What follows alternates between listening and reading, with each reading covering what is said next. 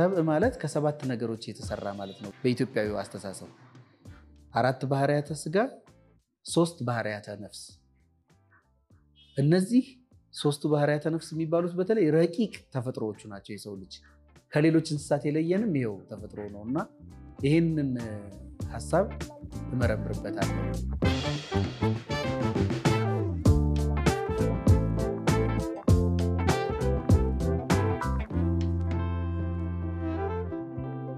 ሰላም እንዴት ናችሁ? ይህ ካላንድራስ ነው። አዘጋጅቼ የማቀርብላችሁ ሚኪ ማክ ነኝ። አብራችሁኝ ቆዩ።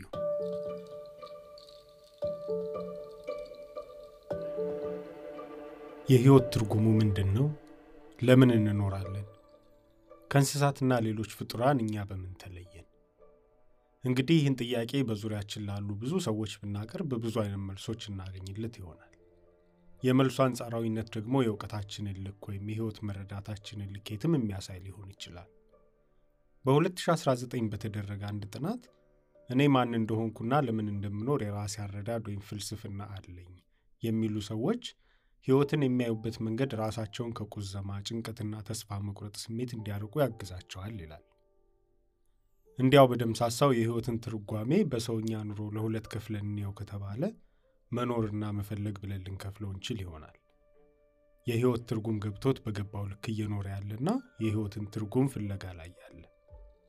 ጠለቅ ብለን ከመረመርንና በዚህ ሀሳብ ላይ የተደረጉ መስማማቶችን ካየን ደግሞ ሌላ ብዙ ትርጓሜዎችን እናገኝለትም ይሆናል። የሰው ልጅ ሆኖ መፈጠር፣ የሰው ልጅ ሆኖ መኖር ግን ትርጓሜው ምን ይሆን? እውነት ለመናገር የዚች ዓለም ተርጓሚ የሰው ልጅ ነው። የዚች ዓለም ትርጉም ሌሎቹ በሙሉ ፍጥረትን አምነው ነው የሚኖሩት። ለምሳሌ እነ አንበሳ እነ ነብር በቃ ተወለዱ፣ የተሰጣቸውን ምሽትና ንጋት የተፈጥሮ ሕግ ተከትለው ይኖራሉ፣ ያድናሉ። ለጊዜው ለዕለቱ ከሚገባቸው በላይ አያድኑ። አይተህ ከሆነ አጋዘኖች መሃል አንበሳ አንድ አጋዘን ካደነ በኋላ ሌሎቹ አርፈው ነው ሳር የሚግጡት። ለምን? ሌላ እንደማይበላ ያውቃል። አይጨምርም። በቃ ለዕለቱ የምትገባውን ብቻ ነው የሚወስደው።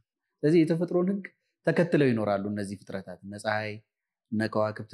የሰው ልጅ ግን በጣም ሰው መሆን ከባድ ስለሆነ ሰው መሆን ማለት በተሰጠ existence ብቻ አለመቆም ማለት ነው። ለእኔ በተሰጠ የተፈጥሮ ሕግ ብቻ አለመቆም ማለት ነው። ተፈጥሮን challenge፣ ተፈጥሮን የሚፈታተን ማንነት መላበስ ማለት ነው።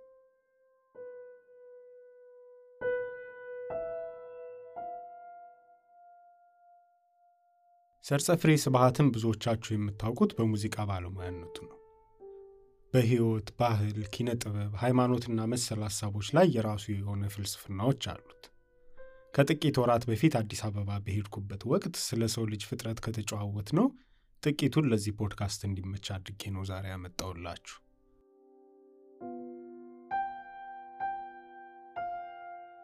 ሕይወት አንድ መልክ ብቻ የላት። ጥሩ ሲኖር መጥፎም እንደዛው ይኖራል። የሰው ልጅም እንዲሁ። የሰው ልጅ ማንነት ጥሩነት ላይ ብቻ አይገለጽም። ዓለም ላይ እጅግ ብዙ አስደናቂና ድንቅ መልካም ሥራዎችን የማበርከቱን ያህል ጥፋትም ላይ የሰው ልጅን የሚገዳደረው የለም። ምናልባት እንስሳት፣ የተፈጥሮ አደጋዎችና ሌሎችም ፍጡራን ካደረሱትና ከሚያደርሱት ጥፋት እኩሌታው በሰው ልጅ የተከሰተ ሳይሆን አይቀርም ብዬ አስባለሁ። ጉድ የሆንም ፍጡራን ምናልባት የፈጣሪነት ጸጋ በሕይወት ስትንፋስ ሃይማኖቱ እንደሚያስተምረን እፍ ስለተባለብን የመለኮት መለኮታዊ ባህሪም ውስጣችን ስላለ ያንን ለመሆን የምናደርገው ጥረት ብዙ ጤናማም ብልሽትም የሆነ ነገር ያሰራናል። አንዳንዴ ልክ፣ አንዳንዴ ብልሹ የሆነ ነገር ያሰራናል። ግን የሰው መሆን ትልቁ ምስጢሩ ነው የሚመስለኝ ለምክንያት መኖር ነው። ለአንድ ምክንያት ለአንድ ሁነኛ ዓላማ መኖር ያንን ኖረ ስትጨርስ የህይወት meaning ን cherish አድርጎ ማለፍ ነው እንጂ በአቅም ብንለካው ከየትኛውም ፍጥረት የሰው ልጅ በጣም ደካማው ሮጦ ታውቃለህ፣ ዶሮ አባሮ አይይዝ። ፍጥረታት ሁሉ ያሸንፉታል። ምኑ አካባቢ ነው ትልቅ ነገር የተሰጠው? አይምሮ አካባቢ። በዛ አይምሮ ላይ በተሰጠው ነገር ግርማ ሞገስ አገኘ። በግርማ ሞገሱ ምክንያት ዓለምን ገዛ፣ ነዳ፣ ኖረ። አቅሙ ግን still ውስን ነው። በእድሜ ያልፋል።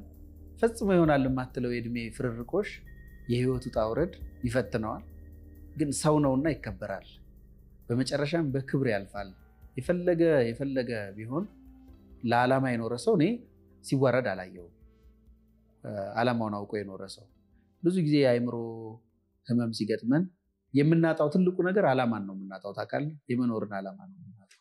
ስለዚህ የምክንያትና የዓላማ ሰው ሆኖ መኖር ይመስለኛል የሰብአዊነት የመኖር የህይወት ዋናው ትርጉም እሱ ውስጥ ነው ያለው ብዬ አምናለሁ።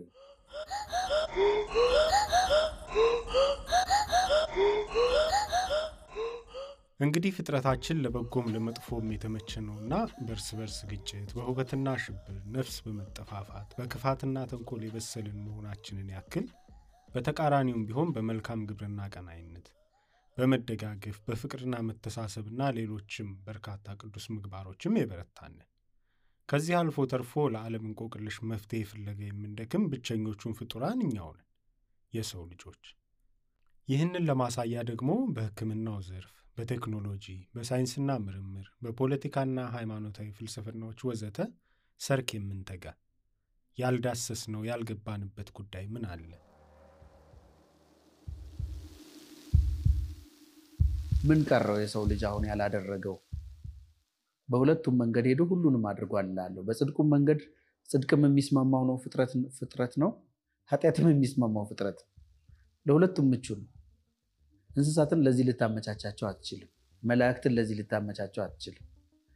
ሰውን ግን ለዚህ ምቹ ሆኖ ነው የተፈጠረውና በሁለቱም በጥፋቱም ዓለም ብትሄድ የመጨረሻውን ማጥፊያ ፈጥሯል። በልማቱም ደግሞ በጠቃሚውም ነገር ብትሄድ ደግሞ ለዓለም የመጨረሻውን ጠቃሚ ነገርም ፈጥሯል። ይሄው የሰው ልጅ ይሄው የሰው ልጅ። ስለዚህ ይሄ ነው ተብሎ define የሚደረግ ፍጥረትም አይደለም። ለዚህ ይመስለኛል የፈላስፋውን ስም እዘነጋለሁ። ምን አለ? የሰው ነፍስ ጥልቀቷ እንደ ውቅያኖስ ጥልቀት ነው፣ ከዛም እንደውም ይጠልቃል የበለጠ። humanities የሚባል ጥናት ታውቃለህ? social science የሚባል ጥናት ታውቃለህ? ሳይኮሎጂ የሚባል ጥናት ታውቃለህ? እነዚህ ሁሉ የሚተጋገዙት ምን ለመፈለግ ይመስላል? ሰውን define ለማድረግ የሰውን ባህሪ እናውቀዋለን ብለው ነው። ግን የሰው ባህሪ ትንሽ መለኮታዊው ባህሪ ካልመረመረው በቀር በሰው በራሱ ተመርምሮ የሚደረስበት አይደለም። እኔ እዚህ እያወራው በውስጤ ሌላ ተደራቢ ሀሳብ ማሰብ እችላለሁ። ይህን ግን አንተ አታውቅም። ረቂቅ ነው ተፈጥሯችን። ማን የሚለው ወይም ሂውማን የሚለው የእንግሊዝኛው አይገልጸውም የሰው ልጅ እኔ እንዳየሁት ከሆነ ሰውን አይገልጸውም። እኔ ሰውን ገልጾ ያገኘሁት የግዕዙ ሰብእ የሚለው ቃል ነው። የሚለው በጣም ግዙፍ ረቂቅ ቃል። ሰብእ ማለት ከሰባት ነገሮች የተሰራ ማለት ነው። በኢትዮጵያዊ አስተሳሰብ አራት ባህርያተ ስጋ፣ ሶስት ባህርያተ ነፍስ። እነዚህ ሶስቱ ባህርያተ ነፍስ የሚባሉት በተለይ ረቂቅ ተፈጥሮዎቹ ናቸው። የሰው ልጅ ከሌሎች እንስሳት የለየንም ይሄው ተፈጥሮ ነው እና ይህንን ሀሳብ እመረምርበታለሁ ስለ ሰው ሳስብ እና ይሄ ይመስለኛል። ይህ ካላንድራስ ነው።